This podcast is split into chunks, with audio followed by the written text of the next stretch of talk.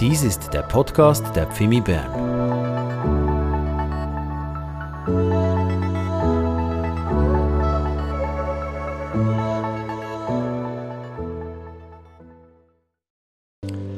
Herr Jesus Christus, dir geben wir unsere Ehre, unsere Anbetung, unseren Lobpreis. Vor dir beugen wir uns, du bist der König aller Könige und der Herr aller Herren. Dir wollen wir dienen. Für dich wollen wir ein Licht sein in dieser Welt. Und ich danke dir, Herr, dass du uns immer wieder begegnest, dass du uns immer wieder deine Gnade zeigst, deine Liebe, deine Gegenwart. Danke, dass wir vor dir stehen dürfen als dein Volk mit deinem offenen, erwartenden Herzen. Du wirst zu uns sprechen, du wirst heute Morgen Menschen berühren, weil du hier bist. Und Geist Gottes, ich möchte dich einladen, dass du kommst und unsere Herzen berührst, unsere Ohren öffnest, dein Wort zu hören, dein Wort zu verstehen und für unsere Leben praktisch werden zu lassen. Und dafür danke ich dir. In Jesu Namen. Amen. Amen. Ihr dürft gerne eure Plätze einnehmen. Herzlich willkommen zum Gottesdienst, auch von meiner Seite. Ich weiß nicht, wie es dir geht, aber für mich ist der Gottesdienst immer wieder der Höhepunkt der Woche. Ich weiß nicht, wie du die Woche zählst, ob es für dich das Wochenende ist oder der Wochenanfang. Egal, dann ist der Höhepunkt für dich am Ende oder am Anfang der Woche. Aber es ist ein Höhepunkt. Es ist auch ein Fixpunkt. Und auch ein Punkt, der mir hilft, immer wieder Orientierung zu finden in diesen schwierigen Zeiten, in denen wir leben, weil wir auf Gott uns ausrichten, ihn anbeten, ihn preisen, auf sein Wort hören dürfen, miteinander Gemeinschaft haben dürfen, hören dürfen, wie Geschwister mit verschiedenen Situationen umgehen, wie sie deine Gegenwart erleben. Darum ist der Gottesdienst ein Höhepunkt der Woche. Schön, dass du hier bist, im GZH mit uns diesen Gottesdienst zu feiern. Schön auch, wenn du dich zugeschaltet hast über den Livestream und diesen Gottesdienst von zu Hause aus oder von wo auch immer aus verfolgst auf digitalem Weg. Das Geniale an Gott ist, er ist hier gegenwärtig, er ist da gegenwärtig, wo du dein Herz öffnest und bereit bist, auf ihn zu hören und dich auf ihn einzulassen. Und Marco hat es bereits erwähnt, ich werde äh, heute Morgen diese Serie Survival Guide für die Endzeit fortsetzen. Bevor wir da hineingehen, möchte ich kurz noch etwas sagen zu dieser Situation, die uns alle beschäftigt. Man kann gar nicht daran vorbeikommen. Seit gut einer Woche, mehr als einer Woche, ist dieser Konflikt wieder neu aufgebrochen im Nahen Osten um Israel, um die Palästinenser mit unglaublicher Brutalität, auch mit unglaublicher Heftigkeit. Das beschäftigt die Medien, es beschäftigt die Menschen, ob du jetzt Israel-affin bist, die Bibel gut findest oder nicht, es beschäftigt. Und ich höre immer wieder dieselben Fragen. Man hört das in den Medien, man hört das in persönlichen Gesprächen. Wir haben auch das eine oder andere Mail bekommen. Diese große Frage, um was geht es denn da eigentlich ganz genau? Wieso gehen die so aufeinander los? Wem gehört denn das Land? Was ist denn hier genau mit diesem Konflikt? Und wie geht man damit um? Und das hat mich innerlich bewegt und ich habe gemerkt, hier ist es wichtig, dass Antworten kommen und ich möchte nächste Woche eine Videoserie aufzeichnen, wo ich versuche, diese Fragen ein bisschen anzugehen von einem historischen Standpunkt, auch von einem theologischen Standpunkt und uns ein bisschen Orientierung zu geben. Ich gehe davon aus, dass ein erster Teil im Laufe oder bis Ende nächste Woche dann aufgeschaltet wird auf unserem YouTube-Channel. Wir werden das sicher ankündigen über das FIMI-App, über äh, Twitter und so weiter, wo wir digital verbunden sind. Also wenn dich diese Frage interessiert, anfangs nächste oder am Ende dieser Woche wird sicher mal ein erster Teil kommen. Ich weiß nicht, wie viele Teile das genau werden. Ich bin immer noch am Erarbeiten dieses ganzen komplexen Themas. Aber ich glaube, dass es wichtig ist, dass wir hier nicht einfach nur so die vordergründigen Antworten nehmen, die ganz schnell mal gegeben werden, sondern wirklich versuchen zu verstehen, um was es geht. Denn Leute, mir ist eines wichtig. Ihr wisst, ich habe eine Liebe für Israel. Aber auch auf der anderen Seite sind Menschen, die Gott wichtig sind. Und es ist wichtig, dass wir das nicht gegeneinander ausspielen und versuchen, diesen Blick hineinzunehmen und zu verstehen, was letztlich das Ganze auch für uns in einer biblischen Prophetie zu bedeuten hat. So, das ist der Bogen, den ich versuche irgendwie aufzunehmen. Ich bin dankbar für Gebete, dass Gott mir auch hilft, die Dinge richtig zusammenzubringen und bin gespannt, was Gott dann auch durch diese Videos auslösen wird. Aber heute Morgen geht es mir um ein anderes Thema, Survival Guide für die Endzeit. Jetzt hatten wir eine längere Pause in dieser Serie. Noch einmal, diese Serie soll uns ja einfach auch ermutigen, sie soll uns herausfordern, sie soll uns helfen, eine Hoffnung zu haben, einen Blick zu haben auf das, was Gott vorhat, was Gott denkt, auch in schwierigen Zeiten und soll uns helfen, kompromisslos zu leben, auch in dieser Zeit, wo so viele Möglichkeiten sich auftun für uns. Und wir haben sehr detailliert hineingeschaut in den Abschnitt 2. Timotheus Kapitel 3 sind wir Schritt für Schritt vorgegangen, weil das ein ganz wichtiger Abschnitt ist. Paulus schreibt an Timotheus, einen jungen Mitarbeiter, den er selber ausgebildet hat, für den er ein geistlicher Vater ist. Timotheus leitet in dieser Zeit, wo er diesen Brief bekommt, die Gemeinde in Ephesus. Es war eine der wichtigsten Städte in der damaligen Zeit. Eine Weltstadt, würde man heute sagen, wo alles zusammenkam. Eine ganz wichtige Stadt in verschiedenerlei Hinsicht. Und Timotheus leitete diese Gemeinde. Und Paulus schreibt, inspiriert vom Heiligen Geist, eine prophetische Sicht. Und er gibt eine Warnung an Timotheus und auch an uns, weil er spricht in diesen Versen über diese letzte Zeit, über die Endzeit. Biblisch gesehen ist das dieser Moment, bevor Jesus zurückkommt auf diese Erde, sichtbar für alle und sein Reich aufrichten wird. Und er gibt Handlungsanweisungen, er gibt eine Vision hinein, er hilft uns, Dinge klarer zu sehen. Wir haben detailliert hineingeschaut und wir haben gemerkt, Paulus spricht vor allem Haltungen an. Haltungen, die Menschen haben. Menschen in der Gesellschaft. Das können Menschen sein, die nichts von Gott wissen wollen. Es können aber auch Menschen sein, die mit Gott unterwegs sind. Keiner von uns, egal wie dein Herz jetzt ausgerichtet ist auf den Herrn oder nicht, ist hier einfach imprägniert gegen diese Dinge. Die Haltungen, die groß gemacht werden in einer Gesellschaft, die können auch uns beeinflussen. Und darüber spricht er. Und mir ist wichtig, dass wir hier eine Sache verstehen. All diese Haltungen, auch wenn sie Paulus in Zusammenhang bringt mit der letzten Zeit, ist nicht etwas Neues. Wenn wir jetzt hineinschauen in unsere Gesellschaft, und das haben wir gemacht, und wir haben gemerkt, vieles geschieht vor unseren Augen, das war damals schon im Ansatz da. Es war nicht so, dass das noch nie da gewesen wäre. Was Paulus aber klar macht, ist, dass es gegen das Ende hin zu einer Verdichtung kommt. Es wird breiter werden, es wird auch akzeptiert sein. Was vor 50, 60, 70 Jahren undenkbar war, ist heute einfach akzeptiert. Das ist das, was er uns sagen will. Und ich möchte ansetzen, wo ich aufgehört habe, das letzte Mal, mitten in meinem Vers drin, 2. Timotheus 3, Vers 4, der letzte Teil dieses Verses. Und hier spricht Paulus noch einmal etwas ganz Wichtiges an. Ich lese das aus der Schumacher-Übersetzung, weil Schumacher hier das wirklich wunderbar auch den Punkt bringt, auch von der griechischen Sprache her. 2. Timotheus 3, Vers 4, der letzte Teil. Lust und Vergnügen mehr liebend als Gott.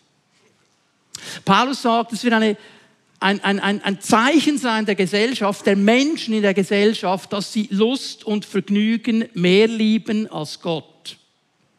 Und hier möchte ich noch einmal daran erinnern, Timo, äh, Ephesus vielmehr war ein Ort, eine Stadt, weil sie so groß war, weil sie so wichtig war. Da war alles möglich. Du konntest jedes Vergnügen finden. Alles. Wie auch bei uns heute. Du kannst jede Lust befriedigen. Alles, was du suchst, du wirst es finden in dieser Stadt. Und für Timotheus als Leiter der Gemeinde in dieser Stadt hat das sicher ganz interessant geklungen, weil er wusste, das ist in unserer Stadt absolut möglich, ganz leicht möglich. Nicht nur für Menschen, die nicht mit Gott unterwegs sind, sondern auch für Menschen, die mit Gott unterwegs sind. So wie wir es heute auch kennen und wie wir es heute auch haben. Du kannst alles bestellen in deine Wohnung hinein. Ganz einfach. Und das ist das Interessante durch diesen leichten Zugang, weil es so leicht ist heute. Weil du es aus der Anonymität auch deines Zuhauses machen kannst. Du kannst dir deine Wünsche erfüllen, du kannst deine Lust befriedigen, du musst nicht mal das Haus verlassen. Und darum kann diese Haltung stärker und stärker werden in uns. Es ist ja so leicht. Du musst nicht lange Wege gehen. Es ist ganz leicht. Und da wird etwas in uns gepusht und aufgebaut. Es ist eine Art Zuchtverhalten. Je mehr das ich bekomme, desto mehr will ich haben. Und weil es so leicht ist und ich das vor allen verbergen kann, sogar vor meinem Ehepartner, vor den Kindern, vor meinen Buddies in der Pfimi at Home, die merken das alle nicht, wird etwas gepusht in mir. Und es kommt zu einem Loyalitätskonflikt.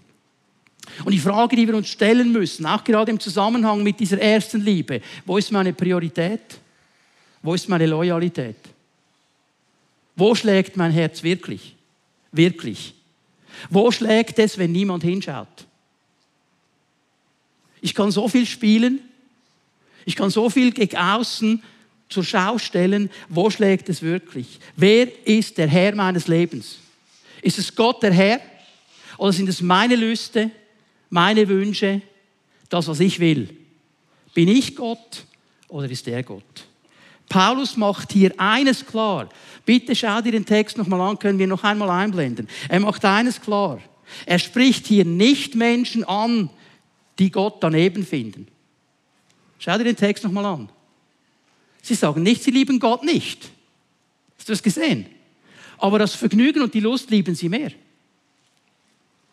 Er spricht hier nicht Menschen an, die sagen, Gott ist mir absolut völlig egal, von dem will ich nichts wissen. Im Gegenteil. Er spricht Menschen an, die würden dir sagen, ich liebe Gott. Aber wenn sie ehrlich sind, ich liebe andere Dinge aber noch mehr. Es ist einfach wichtig, dass wir das verstehen. Paulus macht es klar. Die finden Gott nicht schlecht. Die haben nichts gegen Gott. Aber ihre Loyalität und ihre Priorität ist nicht auf ihn ausgerichtet. Und was Gott uns heute vorliegt, ist die Frage, hey, wem gehört deine Priorität, wem gehört deine Loyalität, wem gehört dein Herz? Wem gehört dein Herz? Wem gehört es? Und ich glaube, dass Gott uns heute Morgen wirklich begegnen möchte und in uns ein, ein, ein Feuer der ersten Liebe wieder empfachen möchte.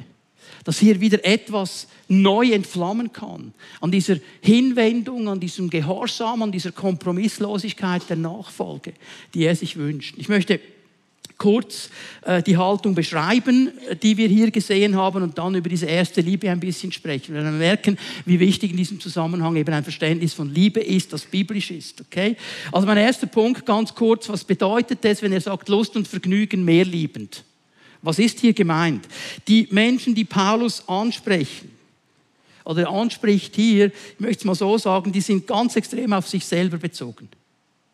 Und das ist in unserer Gesellschaft ganz normal. Wir haben eine Ich-Gesellschaft. Es muss für mich passen. Es muss für mich stimmen. Egal wie es den anderen geht, aber für mich muss es sich gut anfühlen. Diese Zentrierung auf wie geht es mir da drin und ich werde zum Nabel der Welt, wird immer extremer in unserer Gesellschaft. Muss uns bewusst sein. Und darum ist es ja auch so einfach, hier eine falsche Abzweigung zu nehmen, weil es wird niemand reagieren. Ich hätte vielleicht vor 40 Jahren noch gehört, hör mal auf, immer nur dich zu sehen, es geht um mehr.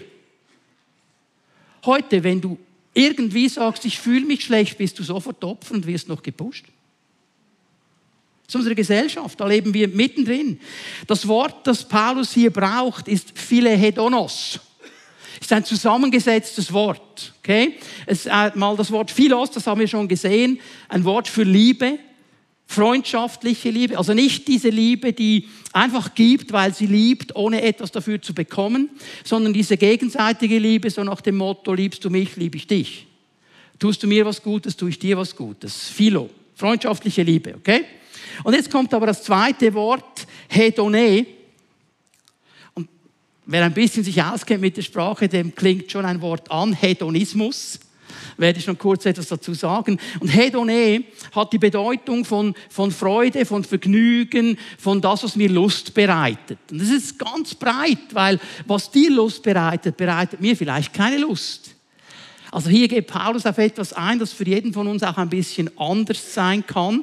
Aber es geht um diese Liebe für diese Dinge. Und der Begriff Hedonismus ist ja ganz bekannt in unserer westlichen Gesellschaft. Wir sind so allgemein, wenn man hineinschaut, eine hedonistische Gesellschaft, weil jeder schaut, dass er das bekommt, was er will. Und jeder will seine Lust befriedigt haben. Und jeder will seine Wünsche erfüllt haben. Der Mensch, der Hedonist ist ein Mensch, der sich hemmungslos auf der Suche nach diesem Vergnügen hingibt. Der sucht immer noch einen Kick mehr. Der sucht immer noch was mehr. Dann hat er irgendwas erreicht und er hört dann von einem anderen, du, es gäbe noch das. Und boah, ist er sofort los. Das ist ein Hedonist, so würde er beschrieben werden. Paulus, er zeichnet hier eine Gesellschaft auf, deren erste Loyalität, deren erste Priorität klar definiert ist. Die Priorität, die gilt der Befriedigung der eigenen Wünsche der eigenen Lust. Wo du am Morgen schon aufstehst und denkst, wann bekomme ich das? Und wie komme ich dahin? Das ist der erste Gedanke. Und das treibt dich an und treibt mich an. Das will ich haben. Und es ist dann eben auch die Frage meiner Loyalität, weil die Loyalität, wo ich mich wirklich loyal hineingebe, das wird da sein, wo ich sehe, da kann ich mein eigenes Glück, meine eigenen Wünsche so einfach wie möglich irgendwie erfüllen. Da werde ich loyal sein. Da werde ich stehen. Und ich werde aufstehen gegen jeden, der mir sagt, nein, nein, nein, nein, das ist nicht gut für dich. Und mein Herz ist hier ganz klar ausgerichtet. Und was Paulus hier macht mit dieser Beobachtung, ist, dass er sagt, am Ende der Zeit wird diese Haltung viel stärker werden in der Gesellschaft, als sie damals vor 2000 Jahren schon war. Und sie wird immer mehr zunehmen. Es wird eine Gesellschaft sein, die ihre eigenen Anliegen, ihre eigenen Wünsche mehr liebt als Gott, den Herrn. Und das ist der Punkt, den er hier macht mit diesem Vers 4. Dass die Loyalität und die Priorität nicht mehr in einer Beziehung zu Gott liegt. Und er ist übrigens der Einzige, der ein gelingendes Leben verheißt. Johannes 10, Vers 10. In mir aber habt ihr Leben und ihr habt Leben im Überfluss. Und was er damit meint, ist ein gelingendes Leben. Also das, was der Mensch eigentlich möchte letztlich, das wäre in Jesus. Aber das versteht er nicht mehr. Darum müssen wir darüber sprechen. Die Priorität der Lebensgestaltung ist nicht mehr auf Gott, den Versorger, ausgerichtet. Wo ich in diesem Vertrauen auf ihn lebe und sage, Herr, ich glaube, dass alles, was ich wirklich brauche, du mir gibst. Matthäus 6,33. Suche zuerst das Reich Gottes und alles andere, das es ihr braucht im Zusammenhang, wird euch zufallen. Also das ist jemand, der meine Wünsche, meine Lüste besser kennt, als ich sie kenne. Er sagt, schau mal, wenn du mir vertraust, wenn du mir nachfolgst, wenn du die Loyalität und die Priorität deines Lebens richtig ordnest, dann werde ich das erfüllen, was dich wirklich bewegt. Ist vielleicht nicht das, was du suchst, aber das ist ein gelingendes Leben. Und dahin möchte Gott uns mitnehmen. Das möchte er uns schenken. Und wie kann ich das lernen? Dass meine Loyalität, meine Priorität auf Gott ausgerichtet ist. Wie kann ich das lernen? In dieser Kompromisslosigkeit ihm nachzufolgen. Ihn mehr zu lieben als Lust und Vergnügen. Und ihr habt es gemerkt, das Wort ist jetzt immer wieder gefallen. Es hat zu tun mit Liebe. Es hat zu tun mit Liebe. Und mir ist etwas aufgefallen, und das ist mein zweiter Punkt heute Morgen. Liebe, Liebe ist der Gradmesser in der Endzeit. Liebe ist der Gradmesser in der Endzeit. Immer wieder, immer wieder stellt das Neue Testament diesen Zusammenhang her. Diese Liebe zu Gott und ein kompromissloses Leben in der letzten Zeit. Es ist eine ganz starke Verbindung, die immer wieder gemacht wird. Dann möchte ich euch gleich einige Bibelstellen zeigen, aber bevor ich das tue, ist mir eines wichtig. Wir müssen kurz versuchen, Liebe zu definieren. Kurz. ja, das ist ganz schwierig, aber ich merke immer wieder, auch unter Menschen, die Jesus nachfolgen, ist der Begriff Liebe einseitig geworden. Wir sind oft auch in unserem Verständnis als Menschen, die die Bibel lesen und, und, und ihm nachfolgen, mehr geprägt von der Romantik als von den Inhalten der Bibel. Die Romantik ist diese Bewegung, die gekommen ist, sehr stark im deutschsprachigen Raum auch, wo die Gefühle betont worden sind. Wo der Verstand nicht so wichtig, aber die Gefühle. Oh, man muss etwas fühlen. Und, oh, und, und das ist unser Punkt geworden. Wir haben nicht mehr verstanden oder verstehen nicht mehr, dass Liebe, so wie die Bibel sie beschreibt, eine Entscheidung ist. Die mal nichts mit, mit Gefühlen zu tun hat im ersten Moment, sondern eine Entscheidung. Ich weiß, das ist jetzt absolut unromantisch. Aber es ist die biblische Wahrheit. Die primäre Stoßrichtung des Begriffes Liebe ist Beziehung. Und für Beziehung entscheide ich mich. Im Alten Testament und im Neuen Testament macht es die Bibel glasklar. Und sie meint damit die Beziehung zu Gott, sie meint die Beziehung zu Menschen, aber auch die Beziehung zu Götzen, zu irgendwelchen Gegenständen kann ich alles lieben. Ich möchte euch hineinnehmen in die Gedanken, die Gott hat. 5. Mose 6, Vers 4. Wenn im Alten Testament mal eine ganz, ganz wichtige Stelle lesen, eine ganz bekannte Stelle, Schma Israel. Höre Israel. Schma Israel. Yahweh Eloheinu. Yahweh Echad.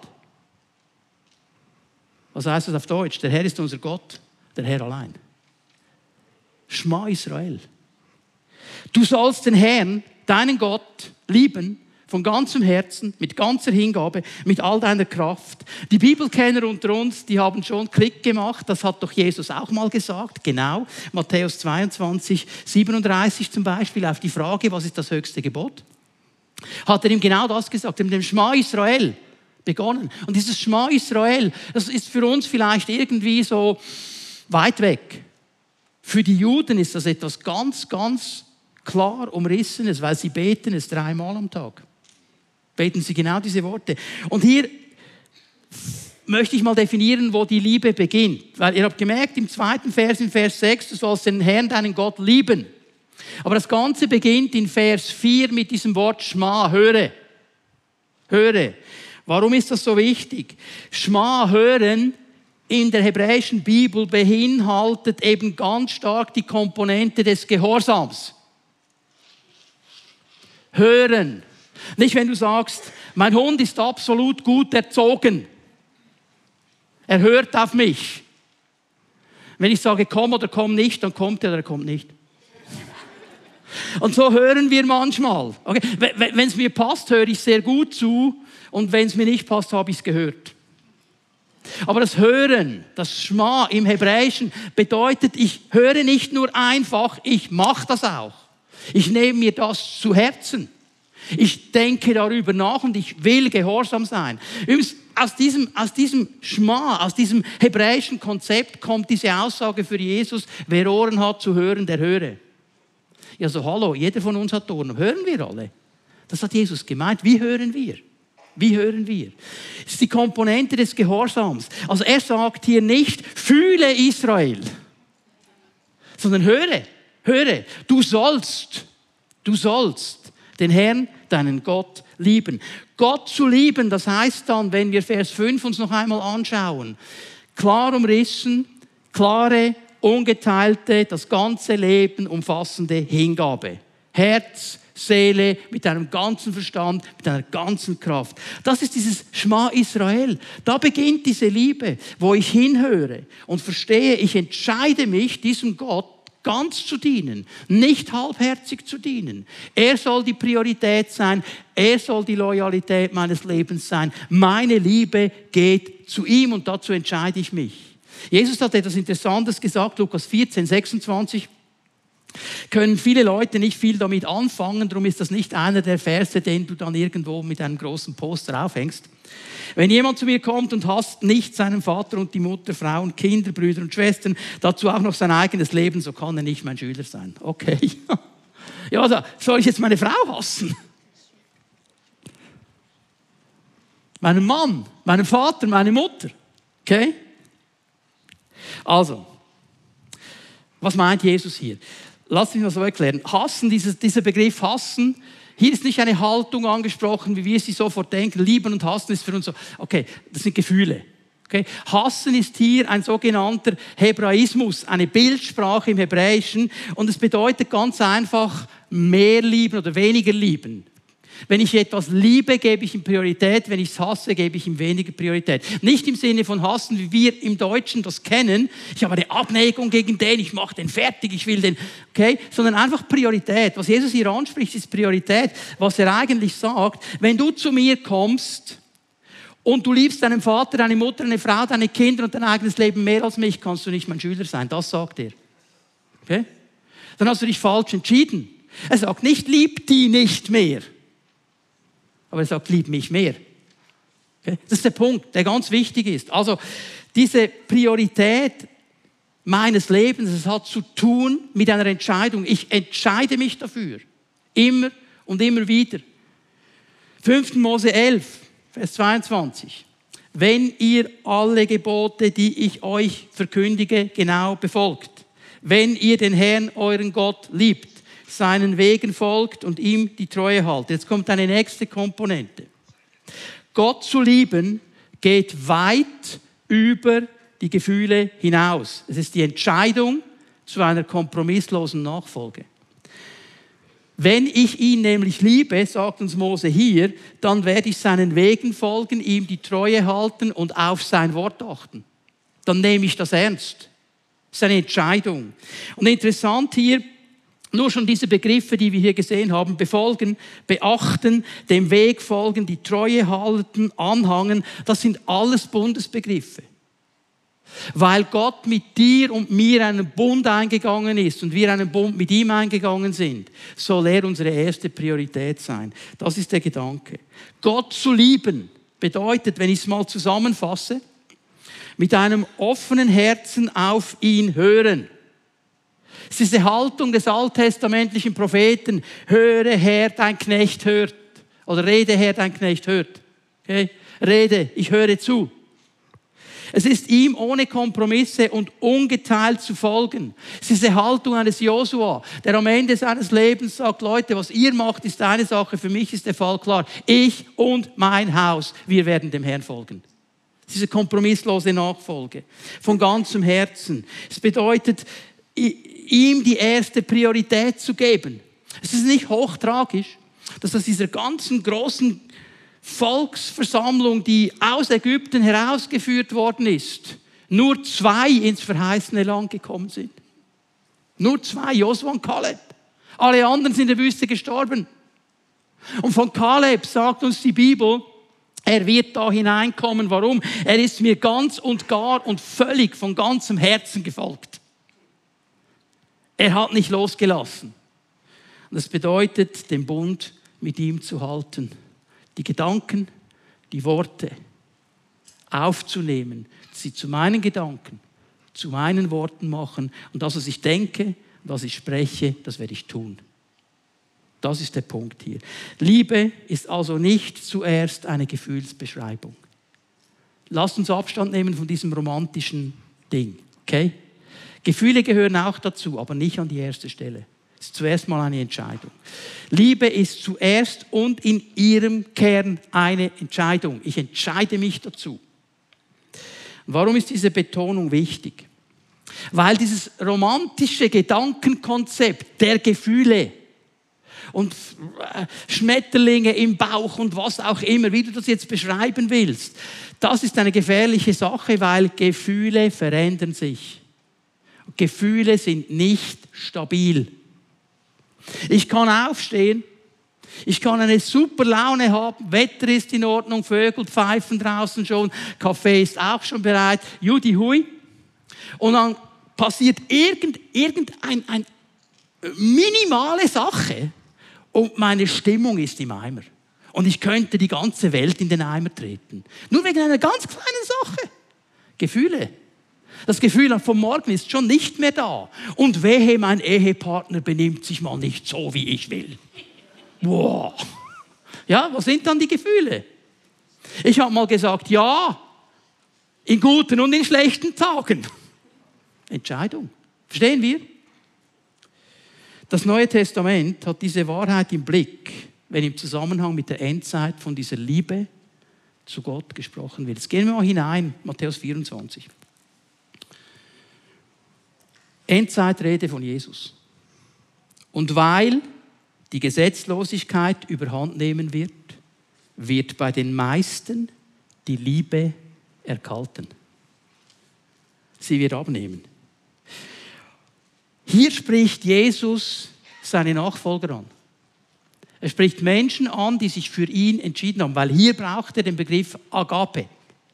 Und Agape kannst du nur dann haben, wenn du mit Jesus unterwegs bist. Sonst kannst du diese Art von Liebe nicht haben, weil die wird durch den Heiligen Geist ausgegossen in unser Herz. Und er schreibt hier explizit, er sagt nicht, die Phileo wird erkalten, die Agape wird erkalten. Diese göttliche Liebe, die er in uns hineingelegt hat, die wird erkalten. Und in der Endzeit, und das ist das, was mich beschäftigt, Leute, in der Endzeit wird es viele Nachfolger Jesu geben, in denen die Liebe erkaltet. Die kühlt ab, sie wird kalt. Beschrieben wird hier in erster Linie das geistliche Leben, die Hingabe an Gott. Das brennt nicht mehr. Es ist nicht mehr so heiß, wie es einmal war. Und was ist der Auslöser dieser Gesetzlosigkeit? Die Gesetzlosigkeit wird überhand nehmen, die Liebe wird erkalten. Wenn du die Verse oben dran liest, findest du heraus, was Jesus meint mit Gesetzlosigkeit. Er spricht von einer geistlichen Gesetzlosigkeit. Er spricht von falschen Propheten, die falsche Betonungen setzen, die das Wort Gottes so auslegen, dass es den Leuten in den Ohren kitzelt und alle Wünsche und Bedürfnisse, die ein Mensch hat. Gott ist ja Liebe, oder? Also würde der jetzt in den Sinn kommen, mir etwas vorzuenthalten, wenn er Liebe ist? Das ist das falsche Konzept. Und darum sagt Jesus, wird es einen Einfluss haben. Die Leute werden in die Irre geführt werden. Denn da, wo Gottes Gesetz, wo sein Wort nicht mehr ernst genommen wird, wo es nicht mehr geliebt wird, wo es nicht mehr befolgt wird, und ich spreche jetzt nicht von den nur tollen Sachen, sondern auch von den Herausforderungen, wo ich nicht mehr bereit bin, mich auf das einzulassen, was Gottes Wort sagt, wird letztlich in einem Prozess das geistliche Leben ausgelöscht. Es wird nicht mehr da sein. Vielleicht noch eine Form, vielleicht noch äußerlich, aber nicht mehr mit dieser Glut der ersten Liebe. Die Priorität des Lebens ist nicht mehr der Herr und sein Wort. Die Priorität bin ich und meine eigenen Wünsche, meine Lüste, meine eigenen Überzeugungen. Und Leute, wisst ihr, was das Schwierige an der Sache ist? Ich finde immer jemanden, der sagt, ich glaube auch an Jesus, das ist toll, was du machst. Ich finde immer einen. Ich kann alles aus der Bibel ziehen, wenn ich fahrlässig damit umgehe. Das ist diese Gefahr hier. Und darum ist es so wichtig, dass wir Gemeinschaft haben, eine Gemeinde haben, eine Pfimi at Home haben, wo Brüder und Schwestern uns helfen, die Dinge wieder auszurichten und zu kalibrieren und auf einen Punkt zu kommen. Resultat, die Liebe, die Agape, das eigentliche Kenn- und Markenzeichen der Gemeinde, erkaltet. Und das hat einen Einfluss auf unser Zeugnis in der Welt. Was hat Jesus gesagt? Johannes 13, 35. An eurer Agape zueinander werden alle erkennen, dass ihr meine Jünger seid.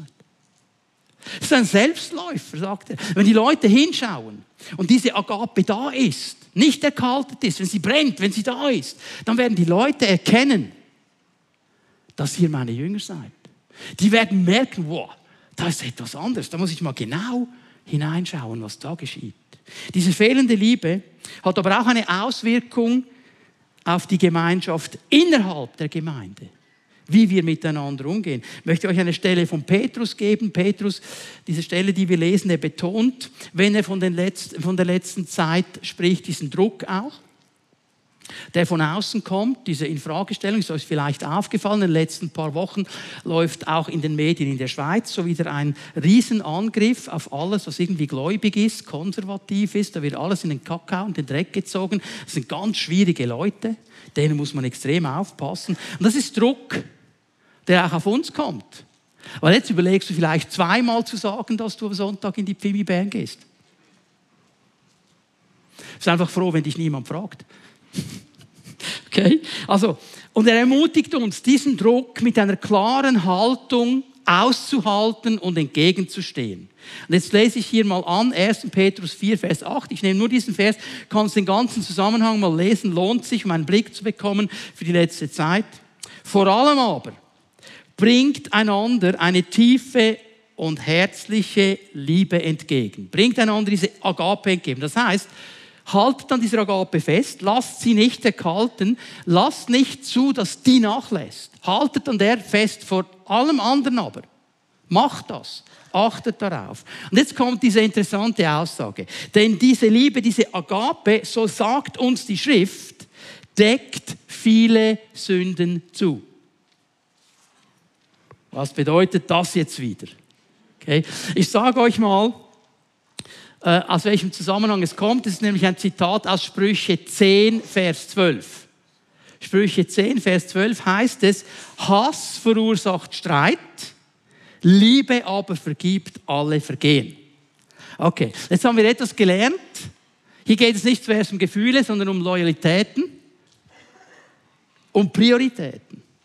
Wenn mein Leben die falsche Priorität hat, werde ich Streit generieren. Wenn es die richtige Priorität hat, werde ich bereit sein zu vergeben. Weil das Wesen Gottes in mir Gestalt gewinnt. Der Zusammenhang von Vers 12 hier in Sprüche zeigt, es sind Auswirkungen unserer Worte. Und da beginnt der Twist, okay? Also im Vers 11 obendran äh, sagt er dann, ich kann mit meinen Worten Leben bauen, ich kann tot machen.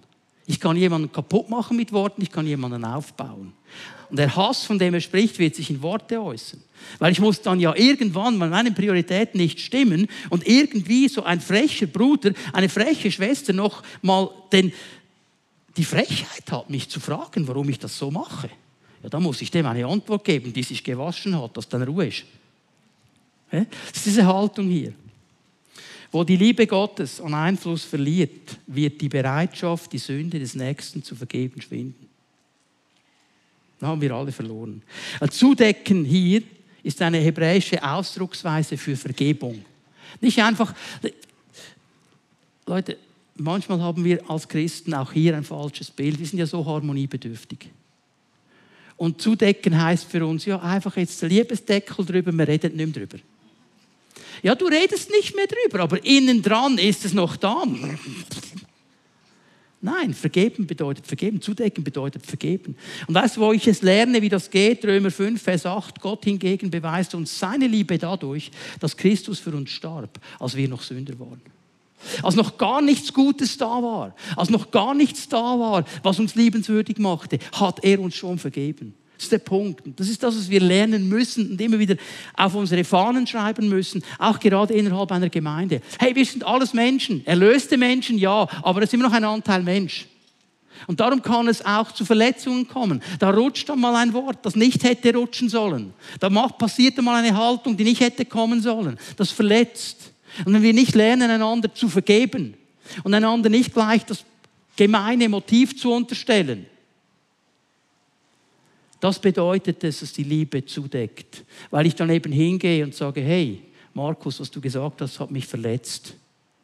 Und der schaut mich an, sagt, hä? Habe ich nicht gemerkt, wollte ich doch nicht, tut mir leid. Sache geklärt.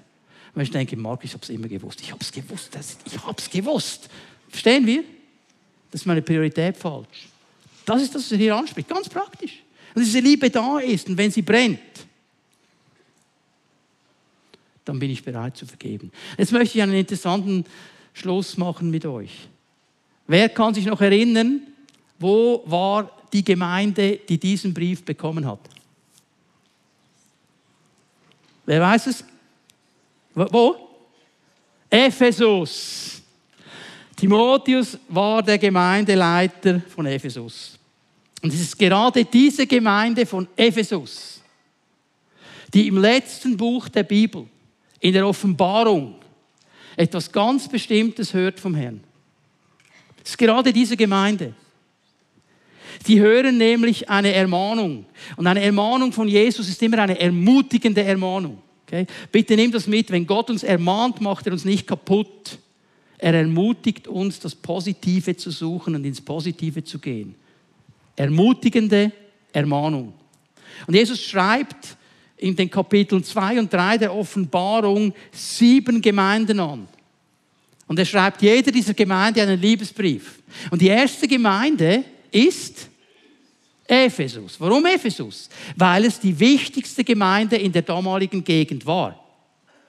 Ephesus war zentral für alles. Darum ist Ephesus am Anfang. Und Ephesus, wenn du das mal liest, hey, also diese Gemeinde, die waren top in vielen Bereichen, absolut top. Also wenn die einen Gemeindetest machen würden, die bekämen Höchstnoten. Was er, was er denen sagen muss, euer Einsatz, eure Dienste, eu, boah, hey, Creme de la Creme, das absolut Beste. Total cool. Und wir würden alle denken, boah, hey, müssen wir unbedingt hinfliegen, da müssen wir schauen, damit die Pfimi Bern etwas lernen kann von dieser Top-Gemeinde. Und jetzt kommt Jesus mit Vers 4, Offenbarung 2, Vers 4. Ich werfe dir aber vor, dass du deine erste Agape verlassen hast. Du machst so viele Sachen so gut, so top, so genial. Können alle von dir lernen, aber etwas habe ich gegen dich. Und diesen Punkt muss ich erwähnen, sagt Jesus. Du hast deine erste Liebe verlassen. Das bringen wir jetzt fast nicht zusammen. Aber wenn die so top sind, sie haben ihre erste Liebe verlassen. Um was geht es hier? Hör mal, mir wurde das wieder neu bewusst, als ich über diese Stelle einmal mehr nachgedacht habe. Alles, was wir für das Reich Gottes tun, aller Einsatz für Jesus, für seine Gemeinde, alles, was wir machen, was wir geben, unsere Ge alles, kann die Liebe zu ihm nicht aufwiegen. Es kann die Liebe zu ihm nicht aufwiegen. Kein Dienst, kein Werk, keine Gabe, nichts kann die Liebe zu ihm aufwiegen. Er sucht nicht deinen Dienst in erster Linie. Er sucht nicht deine Gabe. Er sucht dein Herz. Er sucht deine Liebe. Er sucht meine Liebe. Und all diese Dinge, die sie so top gemacht haben, wo wir alle sagen würden, boah, hey, können wir so viel lernen, sagt Jesus, hey, das ist alles nicht mehr wichtig, weil was ich gegen dich habe, du hast die erste Liebe verlassen.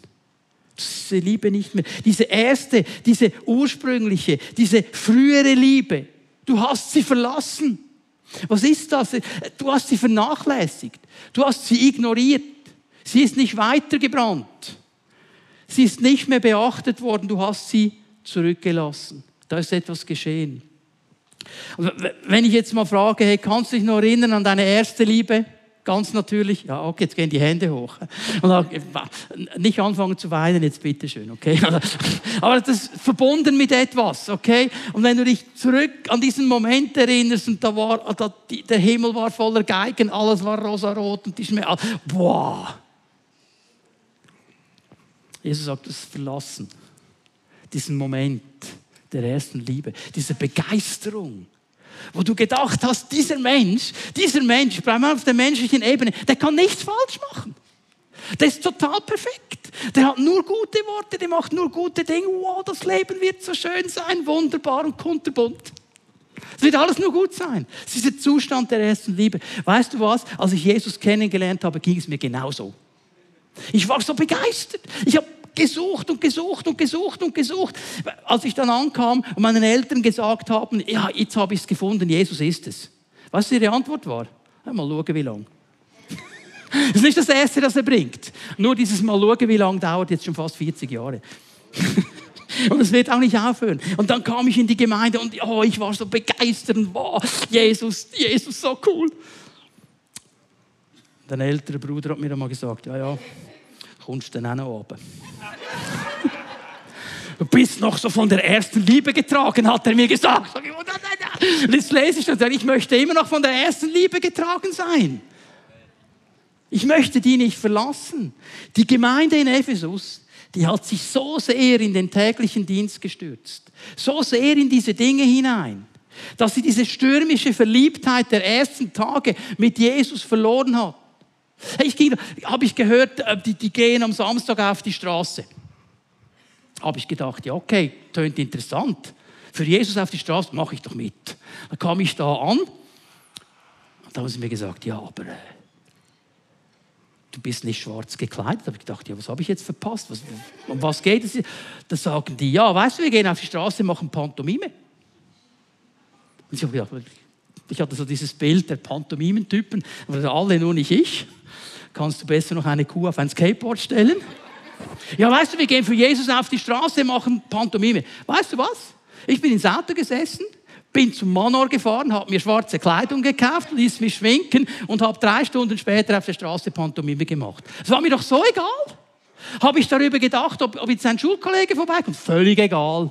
Ein Nachbar, völlig egal. Ich war da, Jesus war da, er liebt mich, ich liebe ihn, Halleluja. Gar nicht überlegt. Und dann irgendwann kommen, uh, heute überlegen wir, können wir das machen? Haben wir die Bewilligung dazu? Und dann, und dann geht es los. Okay? Ihr wisst, von was ich spreche. Diese Begeisterung, etwas zu reißen für Jesus aus dieser ersten Liebe. Und Jesus muss sagen, trotz all eurer Geduld, trotz all eurer Hingabe, weil das schreibt er alles in diesem Brief, das habt ihr alles. Auch trotz all eurer Korrektheit. Er sagt so, ihr seid noch korrekt in der Lehre. Vatergrad. Ihr habt die Typen rausgeschmissen, die eine falsche Lehre bringen. Trotz der Korrektheit dieser Lehre. Jemand hat mal ein gutes Bild gebracht. Sagt, wenn deine Lehre so gerade und fest ist wie ein Kanonenrohr, ist es trotzdem kalt. Weil eine Kanone, wenn du sie anfasst, ist kalt, wenn du sie nicht abgefeuert hast. Okay? Ist keine Liebe drin. Also muss aufpassen, Korrektheit gegen Liebe nicht auszuspielen, sondern miteinander zu gehen. Alle diese Dinge hast du. All, trotz all dieser Bemühungen sagt aber Jesus, das Wichtigste fehlt dir aber. Deine erste Liebe, die hast du verlassen. Die wäre mir so wichtig. Die wäre mir so wichtig. Alle Bemühungen, die werden nie die Liebesbeziehung zu Jesus aufwiegen. Vers 5. Erinnerst du dich nicht, wie es damals war? Kannst du dich noch erinnern? Als du so durchgebrochen bist, Jesus wirklich erkannt hast, persönlich erkannt hast. Und plötzlich all diese, diese Dinge, von denen du gehört hast, die wurden plötzlich greifbar und klar. Und wow, du hast gemerkt, wow, das stimmt, er lebt, so cool, mir ist vergeben. Kannst du dich erinnern, wie es damals war? Das fragte sie, könnt ihr euch erinnern, wie es damals war? Wie weit hast du dich davon entfernt? Das ist die Frage, die wir uns alle stellen müssen. Wie weit haben wir uns davon entfernt? Gesetzt geworden, ruhiger geworden, überlegter geworden. Das ist alles wichtig. Aber wo ist das Feuer der ersten Liebe? Kehre um, sagt Jesus, handle wieder so wie am Anfang. Handle wieder so wie am Anfang. Ich möchte diese einfache, klare und herausfordernde Anweisung von Jesus schnell aufschlüsseln für uns. Was bedeutet das für uns heute? Stell dir vor, er hätte das nicht an Ephesus geschrieben. Ephesus ist weit weg. Er hätte das an die Pfimi Band geschrieben. Sagt, hey, Pfimi Band, so cool. Ihr macht so viele Dinge so gut, so toll, was ihr macht. Ich freue mich daran, aber ich würde mir wünschen, dass ihr wieder zurückkommt zur ersten Liebe. Das würde ich mir wünschen, dass das wieder brennt. Und dann würden wir doch alle sagen, ja Herr, wie? Wie denn genau?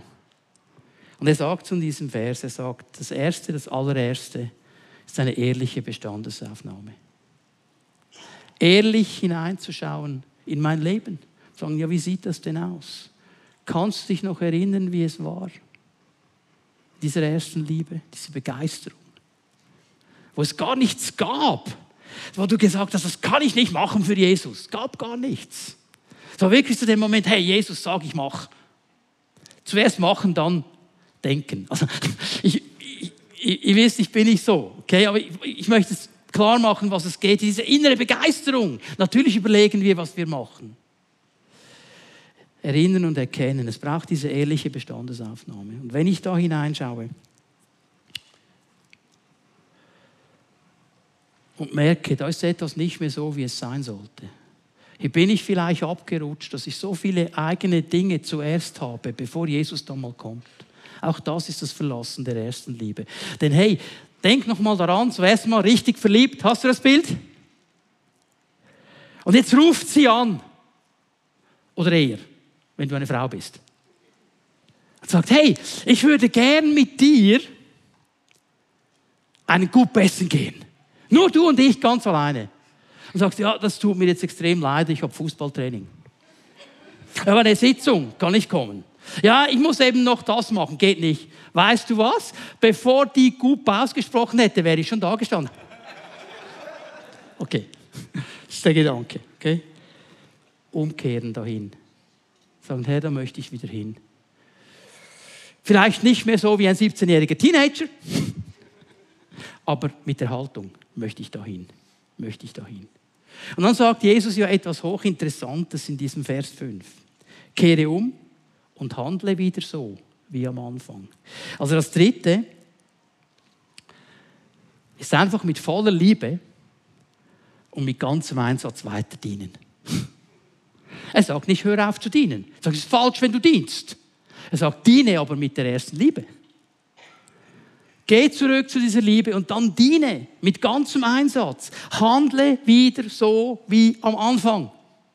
Und hier höre ich heraus von Jesus, dass der Dienst eben auch eine Liebesantwort an Gott ist. Nicht eine fromme Pflichterfüllung. Dann tust du es ohne Herz, ohne Liebe. Aber wenn diese erste Liebe brennt in mir, dann ist es doch die ganz normale Frage, hey, wo kann ich mithelfen? Wo kann ich helfen, dass dieser Jesus groß gemacht wird? Wo kann ich beitragen? Hey, und ich finde Gemeinde so absolut cool, weil die Möglichkeiten, mitzutragen, mitzuhelfen, mitzudienen, Jesus groß zu machen, ist so verschieden, wie wir verschieden sind. Und es gibt für jeden eine Möglichkeit, an ganz verschiedenen Orten und alles zusammen alles zusammen. Also wenn Jesus eines Tages uns zusammennimmt, wir vor ihm stehen, dann als ganze Gemeinde, und er sagen kann, hey, ich habe mich gefreut, dass ihr mein Zeugnis in der Stadt Bern hochgehalten habt. So cool. Weißt du, was er sagen will? Will ich sagen, ja, also weißt du, wegen Uli war das, oder wegen Martin, oder Alexander, oder wie ihr alle heißt, er sagen, ihr als Gemeinde habt. Und du denkst vielleicht, okay, ich habe nicht so viel gemacht. Doch, was du da hinten gemacht hast, war genauso wichtig, weil du das da hinten gemacht hast, konnte der andere das vorne machen, was du nie könntest. Das ist die Bedeutung. Jesus, er ermutigt uns heute Morgen. Und er ruft uns heute Morgen, dass dieses Feuer der ersten Liebe in uns wieder brennen darf. Er möchte heute Morgen als frommer Pyromane unter uns sein. er möchte dieses Feuer neu entzünden in uns. Vielleicht sagst du, ja, okay, also bei mir ist schon noch ein bisschen Feuer da. Nicht mehr so viel wie auch schon. Ja gut, dann lass ihn mal so richtig hereinblasen mit dem Heiligen Geist, dass es wieder richtig kommt. Und du sagst, oh, bei mir ist wirklich nur noch so ein Gemotte und da ist nichts mehr da. Und dann lass ihn so richtig ein Bricke nachlegen heute Morgen. Dass er uns wieder berühren darf mit seiner Liebe. Ich glaube, genau das möchte er tun. Ich lade euch ein, aufzustehen. Lobpreiser kommen nach vorne. Und lassen Sie einen Moment in die Gegenwart Gottes gehen.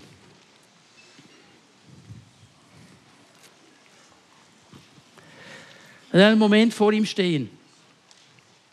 Und möchte einfach fragen, was hat Jesus in dein Leben hineingesagt? Wo hat der Heilige Geist dich angesprochen? wenn du seine Stimme gehört hast, wenn du sein Reden gehört hast, was gibst du ihm für eine Antwort?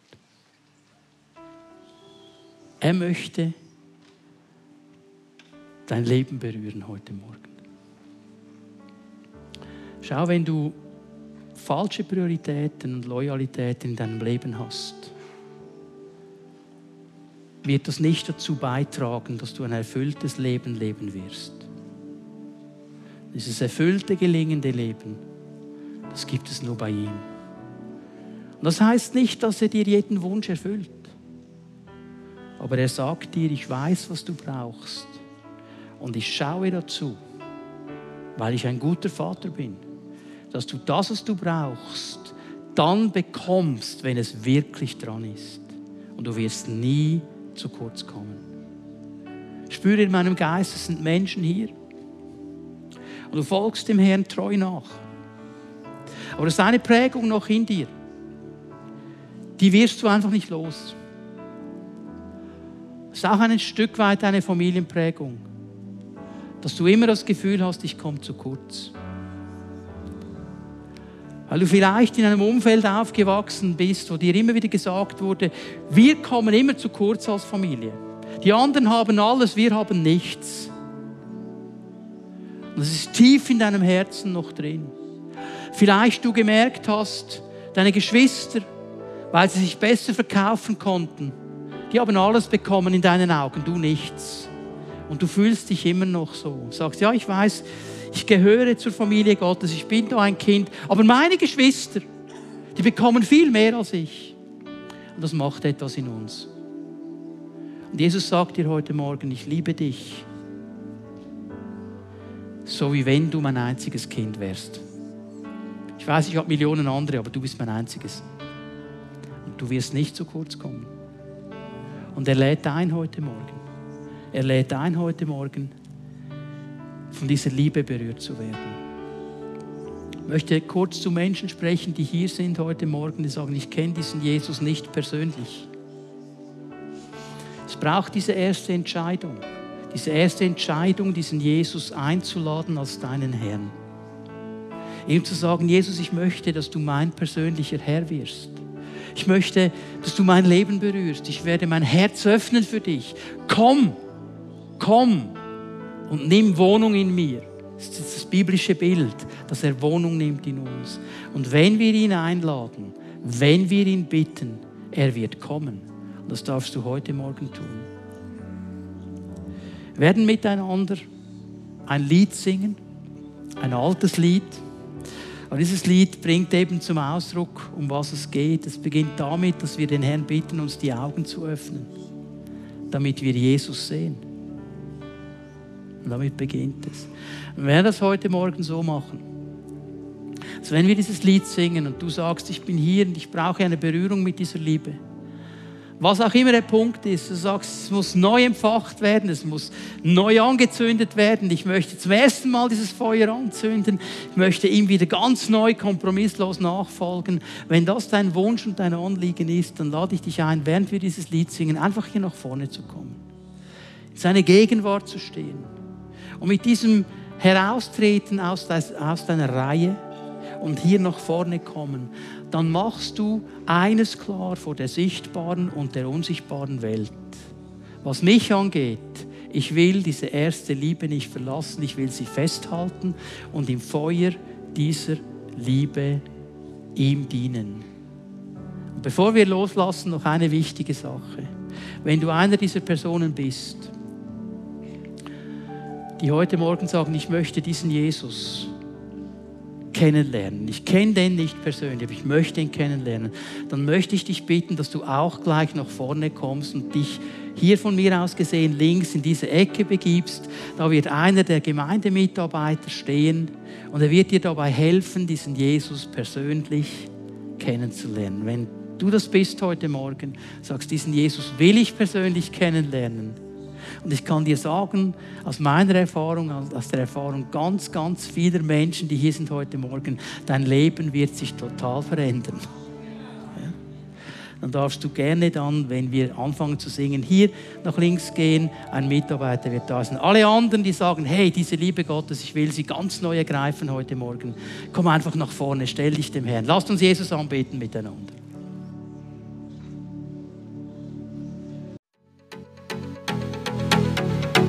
Wenn Sie sich durch diese Verkündigung angesprochen fühlen, nehmen Sie doch mit uns Kontakt auf unter info at fimibern.ch.